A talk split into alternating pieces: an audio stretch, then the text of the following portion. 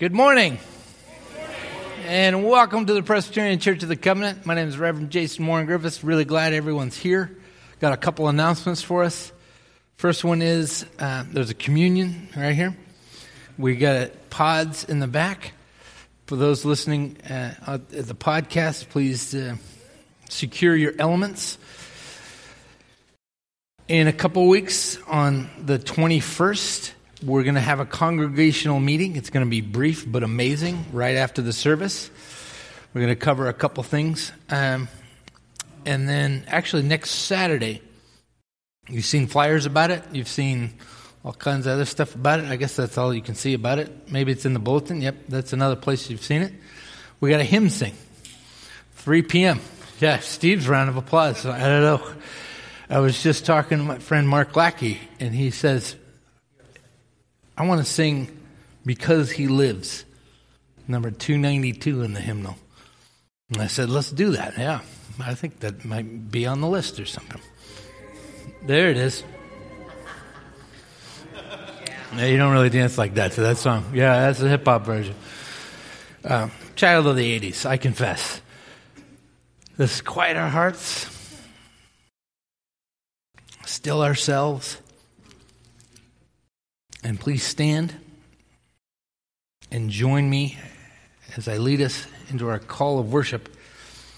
I'm going to read Psalm eight, verse nine. And this is from the Passion Translation.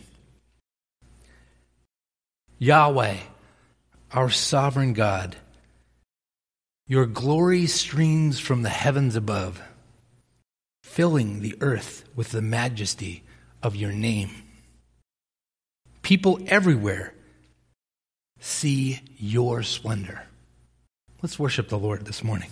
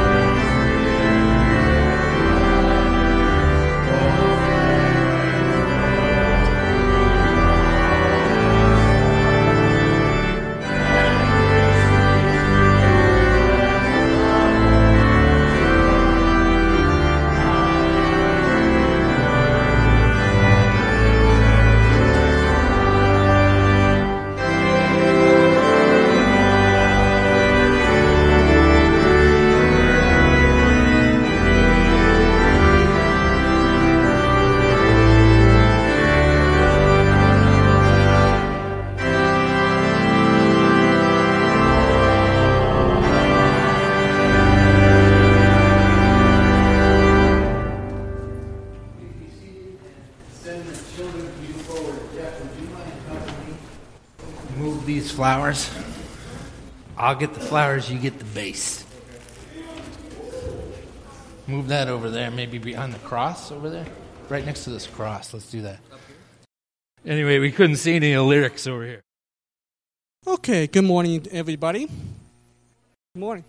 What I'd like to talk today is about how important our Christian faith is to our U S history. I don't know how many of you really know some of our interesting facts. You know, capitalism, the form of our economy, works best when we have moral guidelines. And our founding fathers always felt the Christian faith is the way our economy works best. You know, Benjamin Franklin, for example, did a daily prayer at the Constitutional Convention, especially when we, when we had the debate between the small states and the big states. And he felt it was only through God's guidelines and principles that they made it through that three-month discussion. Thomas Jefferson, some of you know, uh, rode horseback to church every day. And I don't know if most of you know where church was in Washington, D C It was in, at the U S Congress. U S Congress had church from eighteen oh one past the Civil War. Also, James Madison attended. The Supreme Court Justice House was used to have gospel messages every day. The executive buildings were always open for prayer. And so, if you think about it, our government works best when we follow God's principles. And let's say a prayer. Dear Lord, bless our country, bless our leaders, have them follow your guidelines and will. We ask this in Jesus Christ's name. Amen. Kids, go ahead and pick up the little package that's left for you and go back to sit with your folks. Thanks so much.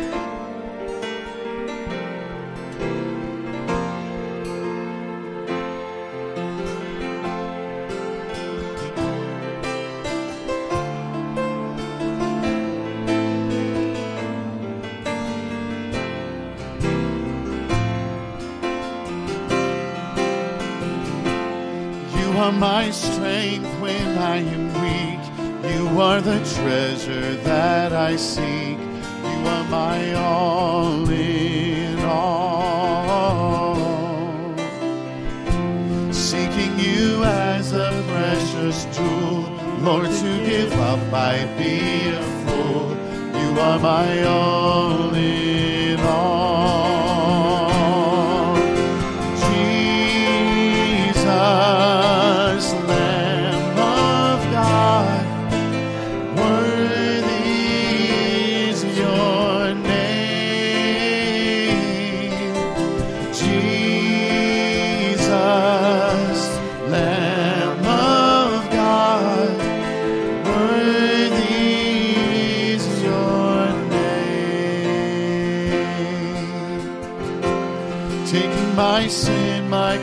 My shame, rising again, I bless your name. You are my all in all. When I fall down, you pick me up. When I am dry, you fill my cup. You are my all in all.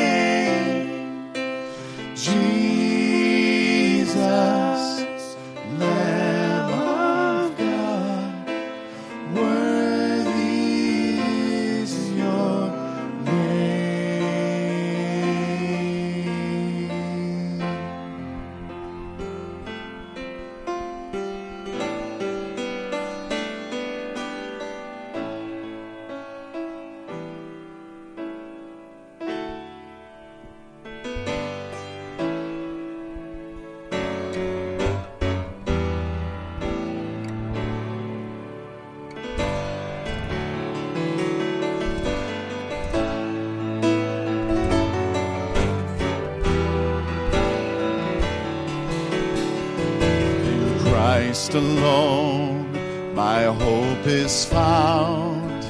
He is my light, my strength, my song. This cornerstone, this solid ground, firm through the fiercest drought and storm. What heights of love, what depths of peace, when fears are stilled, when striving cease. My comforter, my all in all, here in the love of Christ I stand.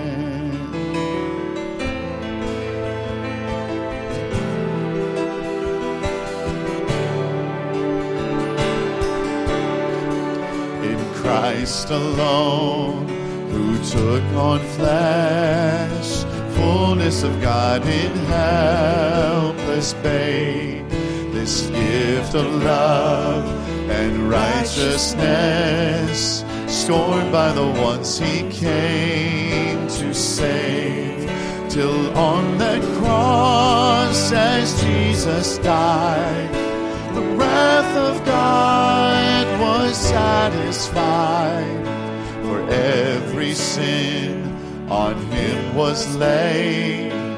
Here in the death of Christ I live.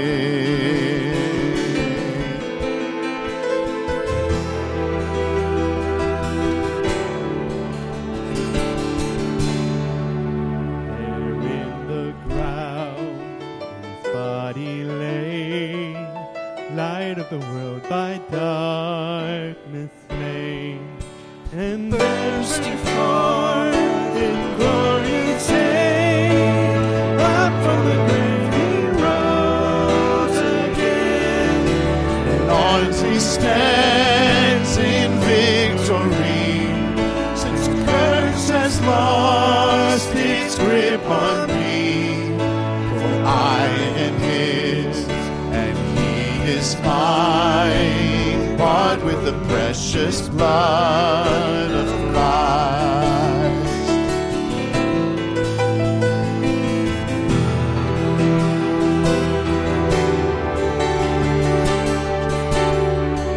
No guilt in life, no fear in death, this is the power of Christ in me. From life's first cry to final breath, Jesus commands my destiny. No power of hell, no scheme of man can ever pluck me from his hand, till he returns or calls me home.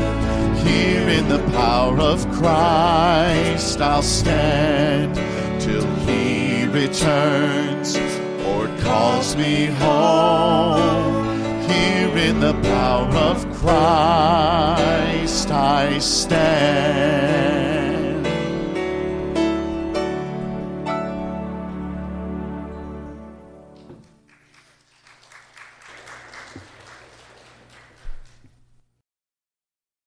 Love the Lord our God with all your heart, with all your soul, with all your mind, and love your neighbor as yourself. Let us align ourselves into a right relationship with God and neighbor by confessing our sins together. For failing to love others as you have loved us, God of grace, forgive us. For wasting your gifts and hoarding our goods, God of grace, forgive us. For plundering the earth and abusing the planet, God of grace, forgive us. For fearing those who are strange to us and ignoring those in need, God of grace, forgive us. For losing heart and abandoning hope, God of grace, forgive us. For all the ways we turn from you, God of grace, forgive us. We offer our prayers in the name of the one who saves us, Jesus Christ.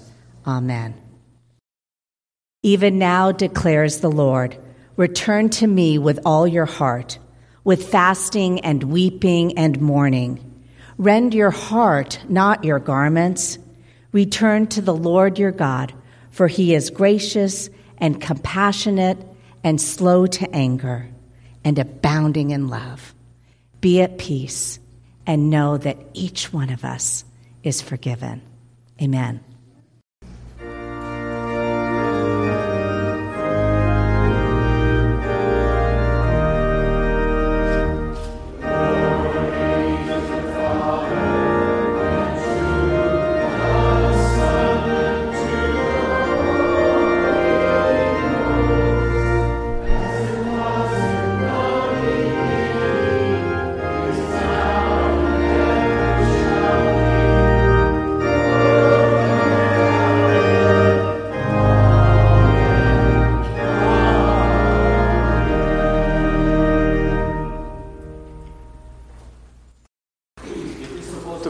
And I, he's coming in a moment.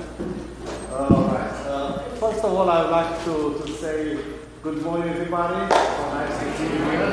Don't have much chances to talk to everybody because I'm staying too long there. So I would like to uh, to acknowledge the presence in our midst of a very good friend, former chorister, supreme soprano soloist. Here is Casey. Please rise.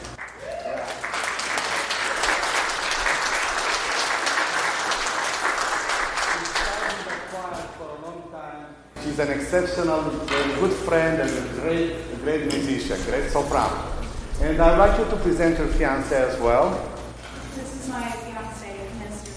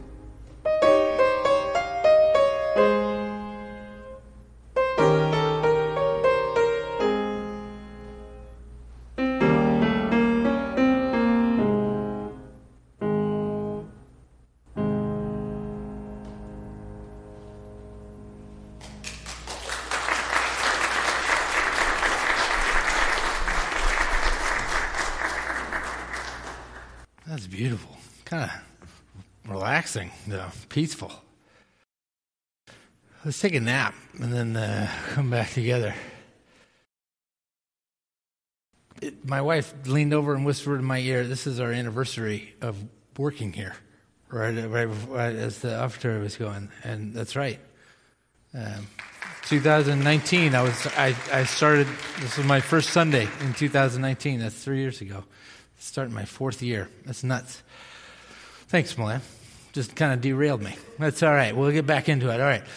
What are we doing? We're talking about the Word of God. We're in a series. It's called Lift Up Your Gaze. And we've been taking lectionary texts that are particularly calling us to raise up our head, you know, get, lift up our, our, our field of vision. And the lectionary text today we're looking at is from Hebrews, uh, author of Hebrews. We don't know who the author is. We know that this person was brilliant. Uh, most of the New Testament, most of the Bible is written at like a sixth grade reading level, except the Gospel of John is written at like a third grade reading level, which is interesting because it's deep and profound but simple. This is uh, Hebrews, the This book is written at a college or university level, Greek.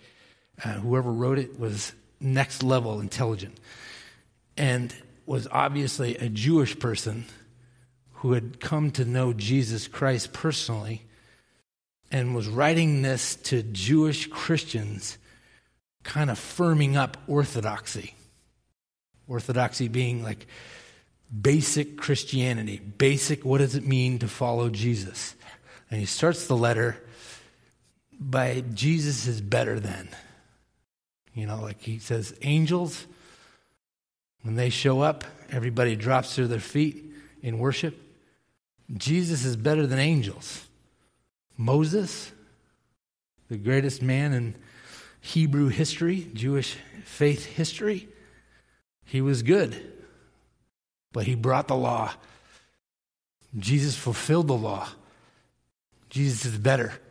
And after each one, he says, or the author says, you listen to angels, you should listen to Jesus more. You listen to Moses, you should listen to Jesus more. And then he turns, the author turns the corner into the nuts and bolts of what does it mean to be a Christian? And at the heart of it, it's faith. Right? Faith. What is faith? He answers that question. He defines faith in the opening of our text this morning, and then he says some stuff, and I'll say some stuff about what he said about stuff. So let's read the uh, author of Hebrews. There it is. Hebrews chapter eleven, starting verse one. I'm going to read to verse three, and then I'm going to skip down to verse eight and read through verse sixteen. Now faith is the assurance of things hoped for, the convictions, the conviction of things not seen. That's a definition of faith. It's the assurance of things hoped for, the conviction of things not seen. Indeed, by faith, our ancestors received approval. By faith, we understand that the worlds were prepared by the Word of God, so that what is seen was made from things that are not visible. By faith, Abraham obeyed when he was called to set out for a place that he was to receive as an inheritance. And he set out, not knowing where he was going. By faith, he stayed for a time in the land he had been promised, as in a foreign land, living in tents, as did Isaac and Jacob, who were heirs with him of the same promise. For he looked forward to the city that has foundations, whose architect and builder is God. By faith, he received power of procreation, even though he was too old, and Sarah herself was barren because he considered him faithful who had promised. Therefore, from one person, and this one, as good as dead, descendants were born, as ma- as many as the stars of heaven and as innumerable grains of sand by the seashore. All of these died in faith without having received the promises, but from a distance they saw and greeted them. They confessed that they were strangers and foreigners on the earth. For people who speak in this way make it clear that they are seeking a homeland.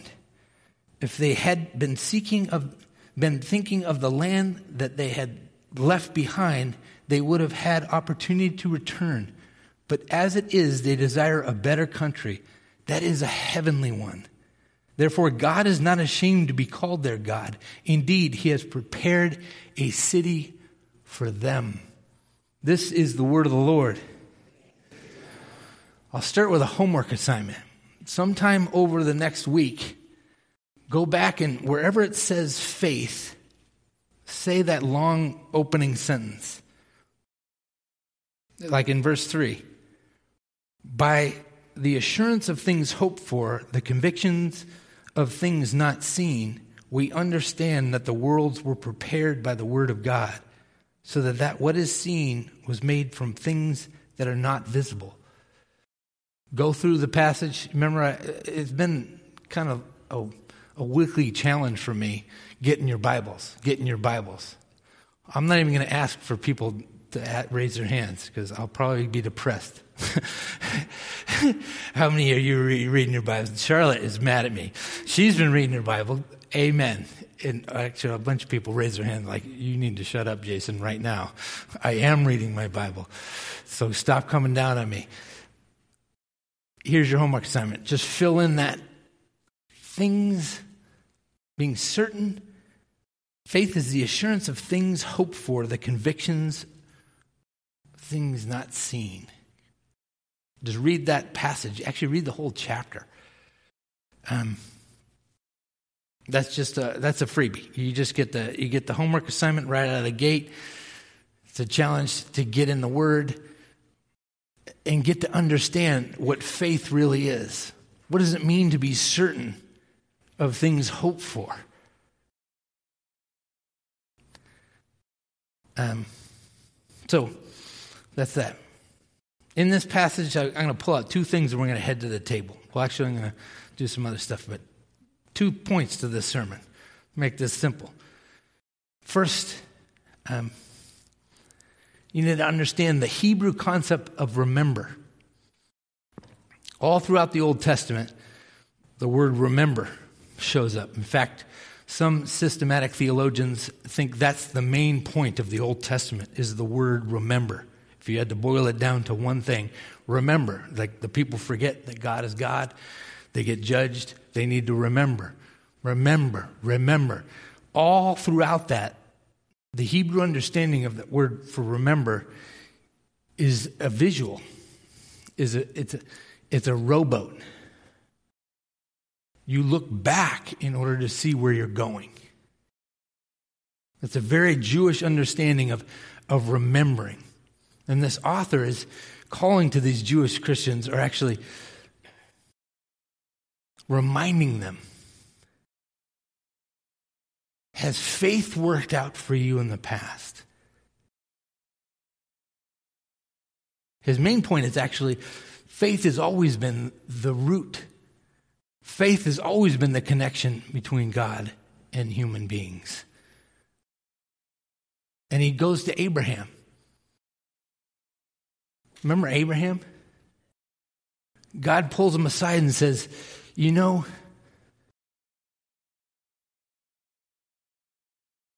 your descendants are going to outnumber the stars. Your descendants are going to outnumber the grains of sand on the earth. How many how many think that is? How many think how many grains of sand are on the earth? Try and think about that for a second. An astronomer friend once told me, if you hold your hand up to the night sky, you're blocking more stars than there are grains of sand on the earth. That's that's a lot. Fast forward, you know, look back at the text. How old is Abraham? when Isaac is born? ninety, right? Like, how many times do you think, if they didn't have watches back then, but how many times a day would you, uh, when, when am I going to start this descendant thing? When am I going to get some people, you know, that are of my tribe? What, there's a guy named Søren Kierkegaard, and uh, he wrote a book called Fear and Trembling.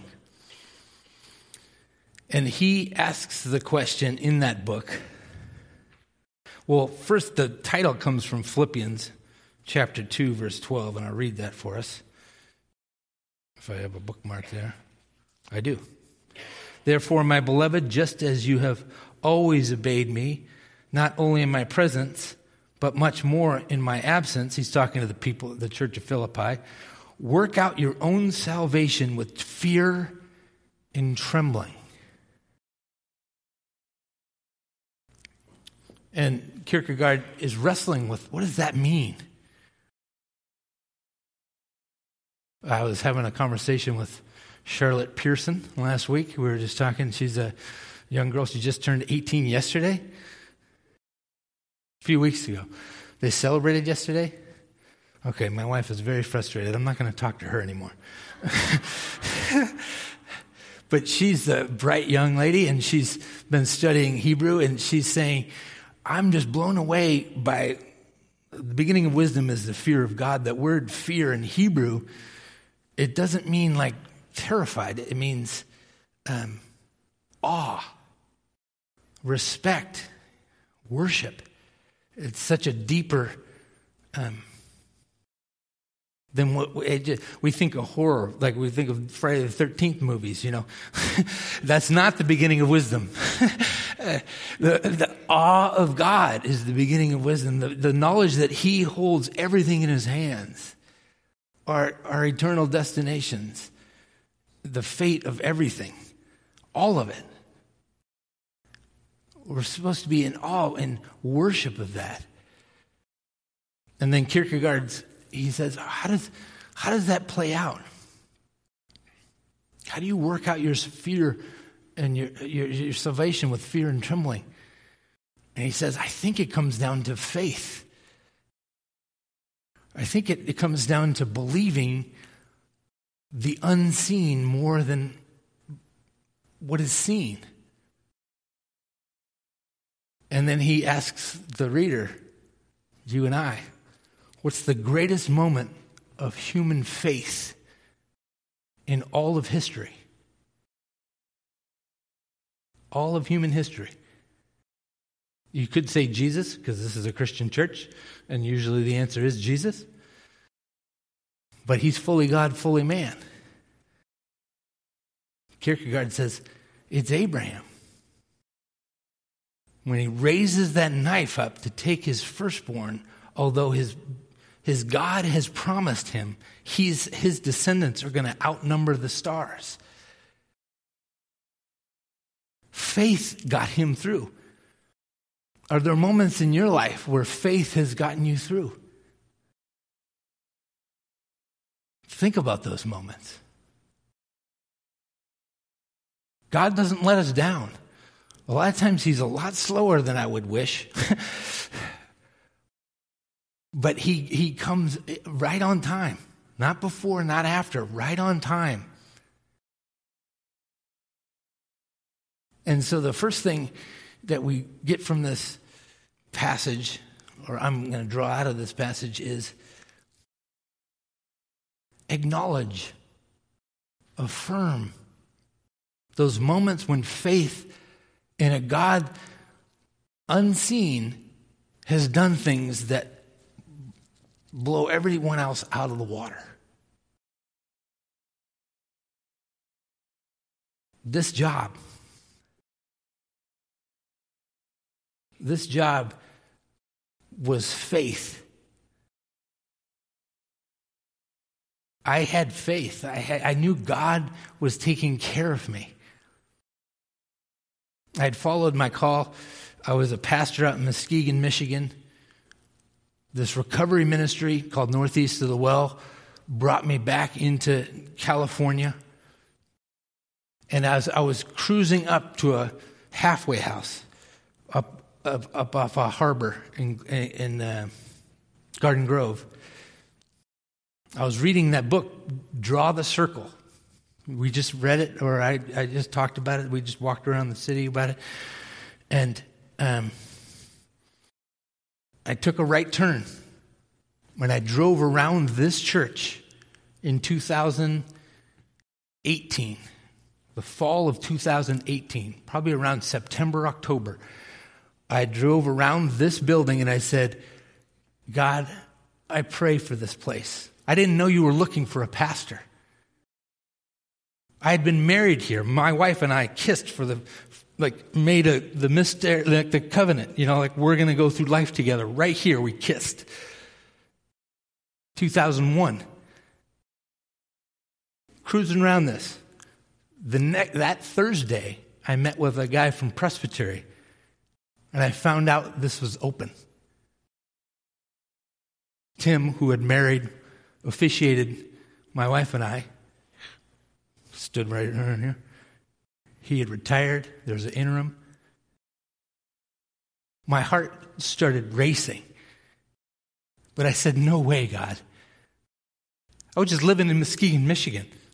Six months before that, I was like, no, I was, I, I was snow blowing. You know, I was, I was, I was in, in another state. Brought me here. I drove around this place. I find out that it's open. Every Monday from then on, I just start praying around this building in this huge twelve-passenger van on my way up to a halfway house that I'd pick up and drive to this recovery ministry. And I say, God, if it be your will, may it be so.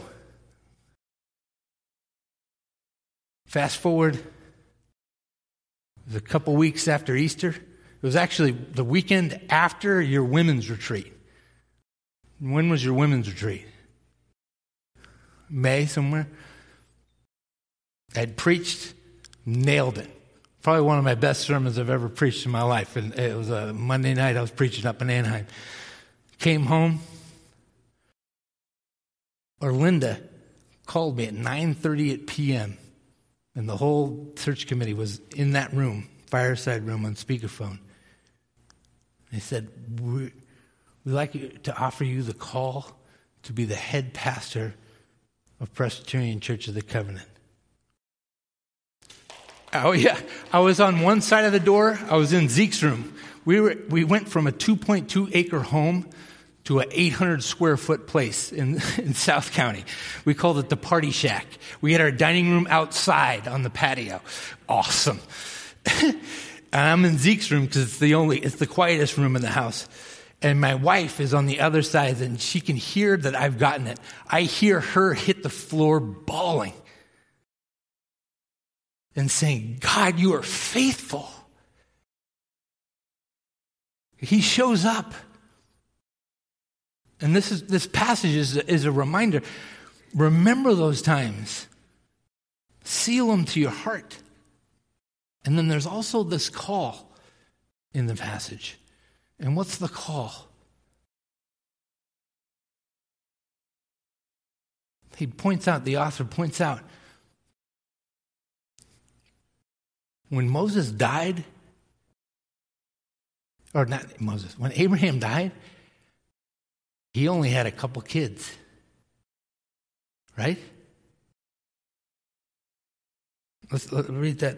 I'll read the verse thirteen again. All of these died in faith without having received the promises, but from a distance they saw and greeted them. It's a call to keep perspective.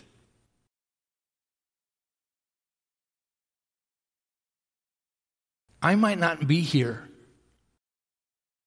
to see this outpost blow up or grow in numbers.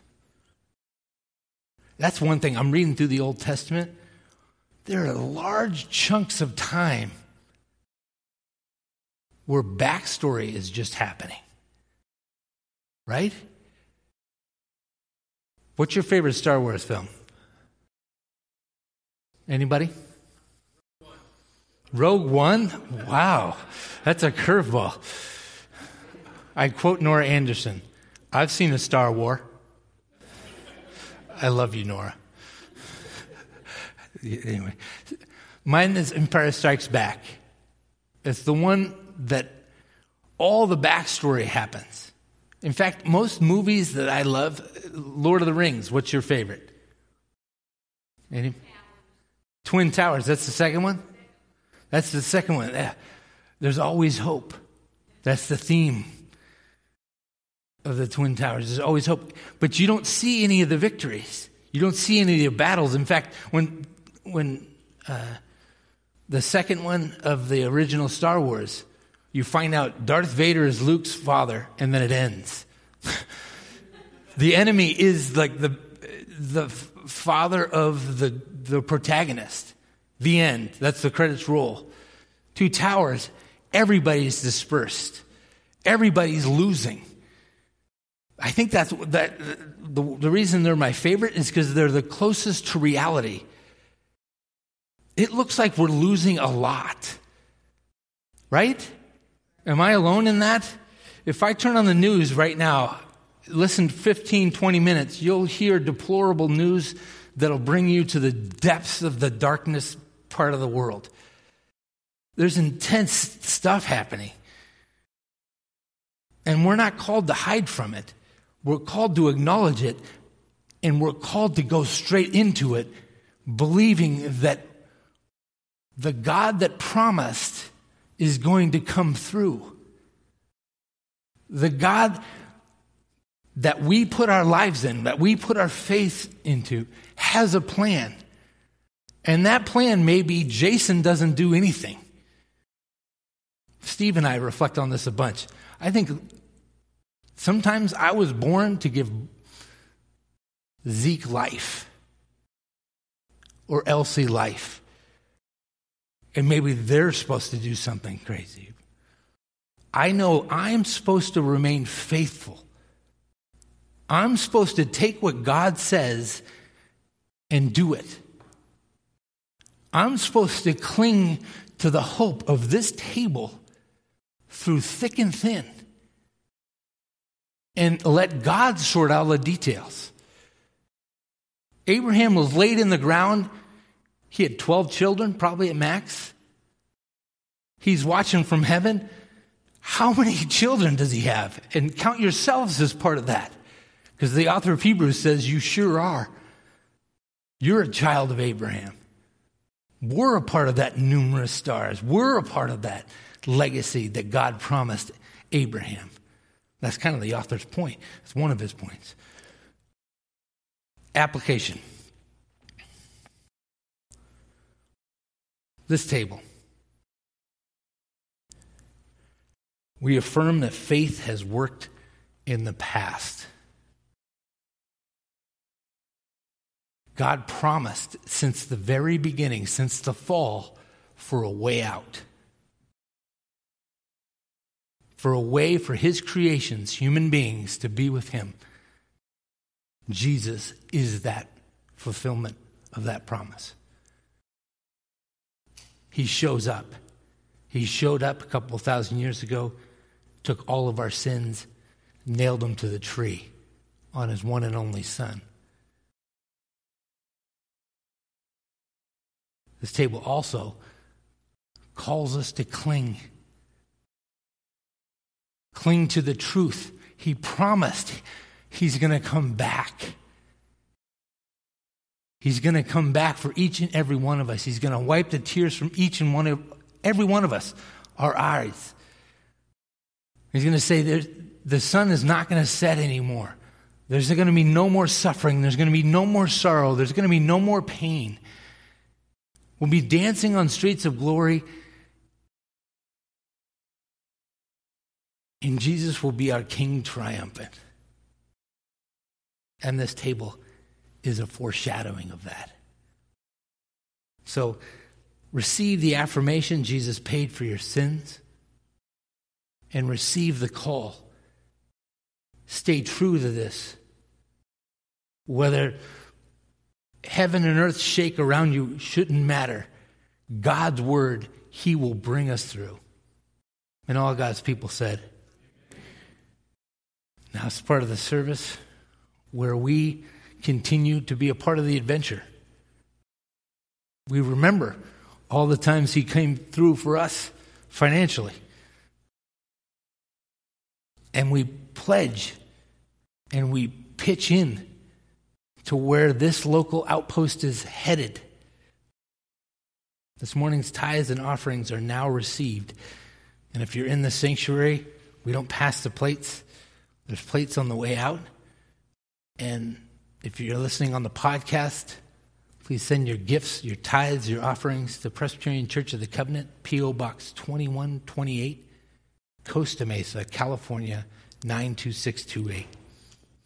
This morning's offerings and tithes are now received.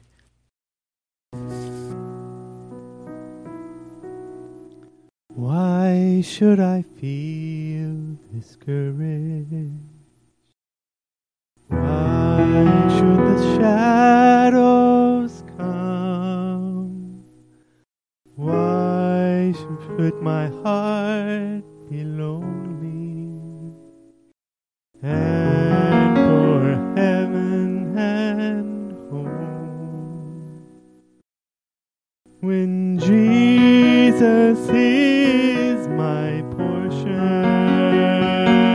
my constant friend is he. His eye is on the sparrow, and I know he watches.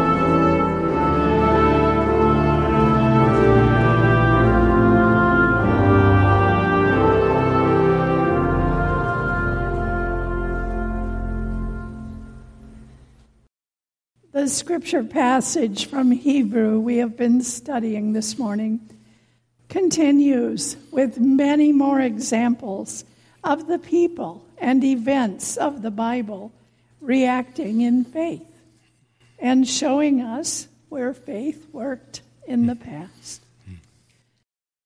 By faith, Abraham offered up his Isaac as a sacrifice. By faith, the Israelites passed through the Red Sea.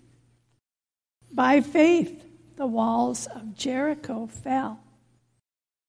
By faith, David picked up his slingshot and approached Goliath. Then it continues, and it reminds us that since we are surrounded by such a great cloud of witnesses, we can lay aside all obstacles and look to Jesus as the perfecter of our faith. And so in faith, we come to this table as a sacrament instituted by Jesus, knowing that in faith, Jesus is our Lord and Savior, present at this table. Jesus is inviting us to come mm. to the feast that he has prepared. The table is set. Come and be filled. On the night he was betrayed, Jesus gathered with his disciples. And after giving thanks, he took bread and he broke it. And he said, "This is my body, broken for you, for the forgiveness of sins. Take, eat, and do so in remembrance of me." And today we too say, "Take, eat, in remembrance of me." So if you will take your little wafer out of the pod. Take and eat.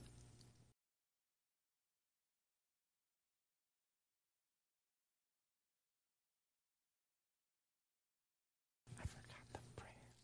Pray. So will you pray with me? You are holy, O God of majesty, and blessed is Jesus Christ, your Son, our Lord, to be for us the way, the, the truth, and the life. Revealing your love, he taught those who would hear him, healed those who believed in him, received all who sought him, and lifted the burdens of their sin. He inspired ordinary folk to spirit-filled living and displayed in his life, death, and rising again the power of your Spirit. O God, in this world where many hunger and thirst, we are thankful for the humblest bread and the simplest drink. Yet the bread and drink on this table are much more than that. They are the sacred reminder of your Son's death and of the words of promise he spoke to his disciples. "Abide in me, and I shall abide in you." Let the words come alive for us once more. Pour out your Spirit upon us and upon these gifts of bread and drink, that the bread we break and the cup we bless may be the communion of the body and blood of Christ. Help us to see, to hear, to feel in these elements the words of everlasting life and comfort spoken to our restless hearts. We lift our thanksgiving for this table and place it in our lives. Gather us together as a family is gathered at the meal. Make us attentive to the world of needs around us, and may Christ be the head of the table and the head of our lives this day and forever. Amen. Amen. Do you know she made a mistake? I did. I love that, because I always make mistakes. that anyway, prayer should have been right before the I prayer. Just love you as a teammate. I, you're my favorite person right now.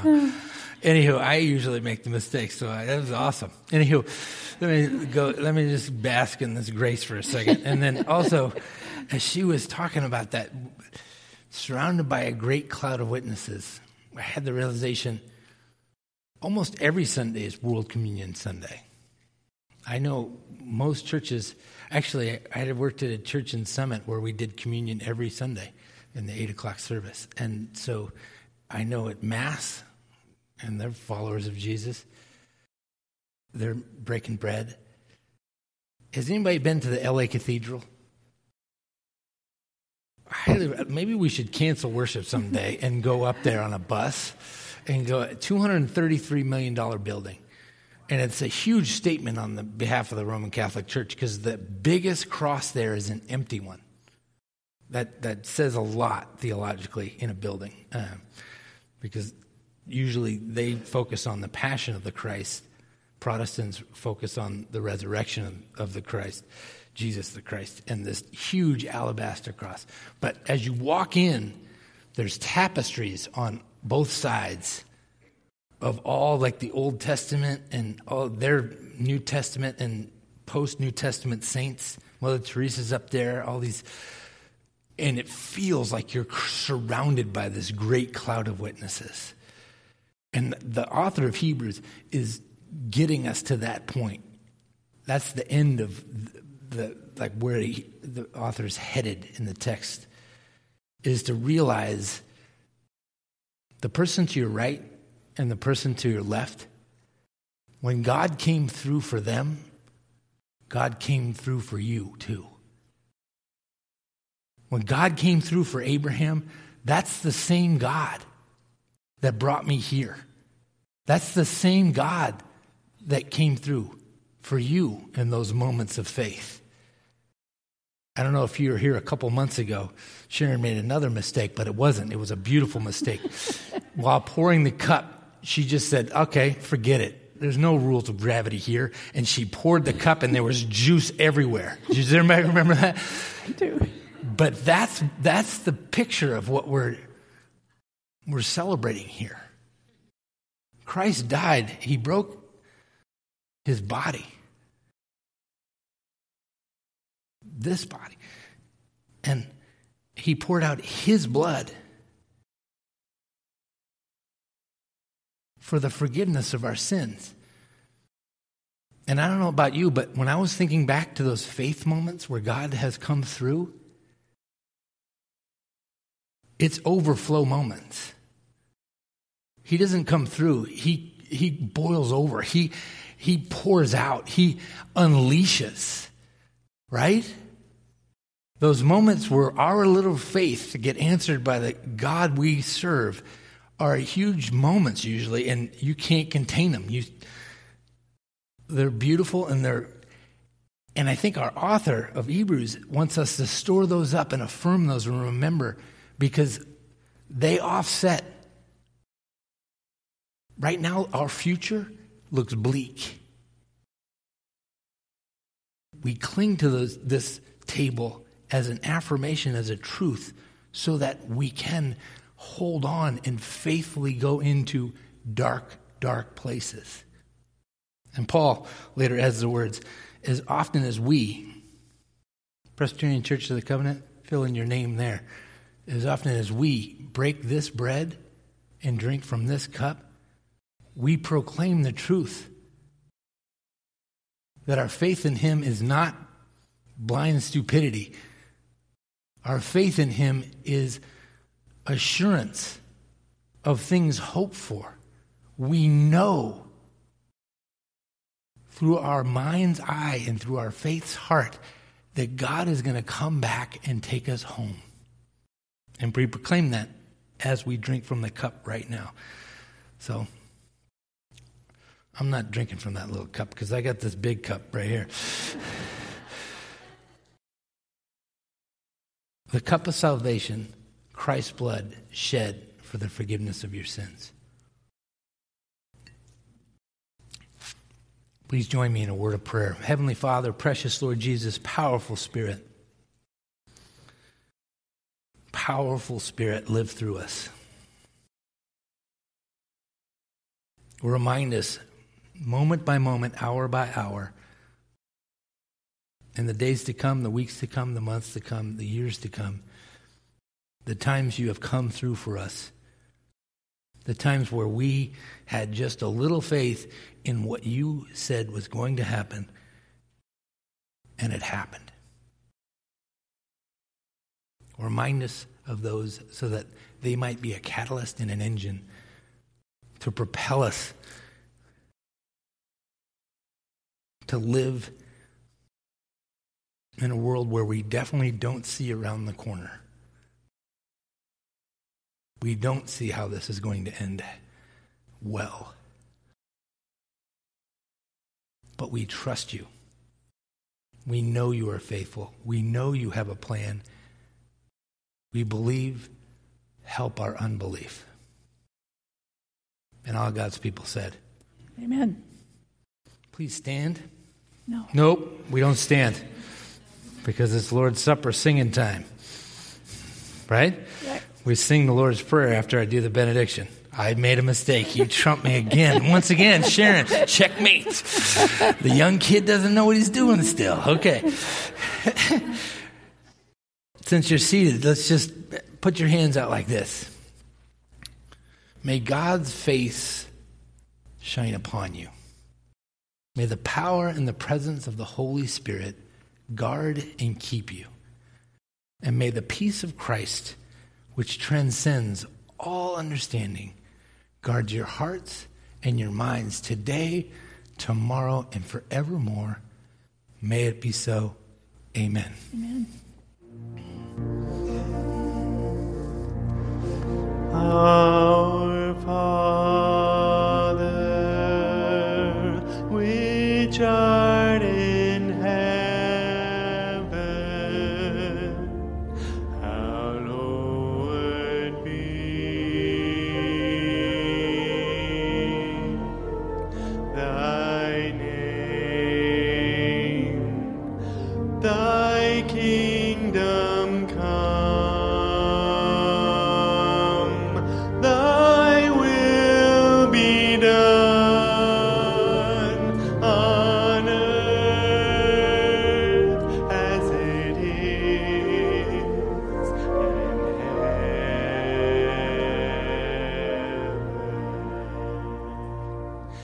Yeah.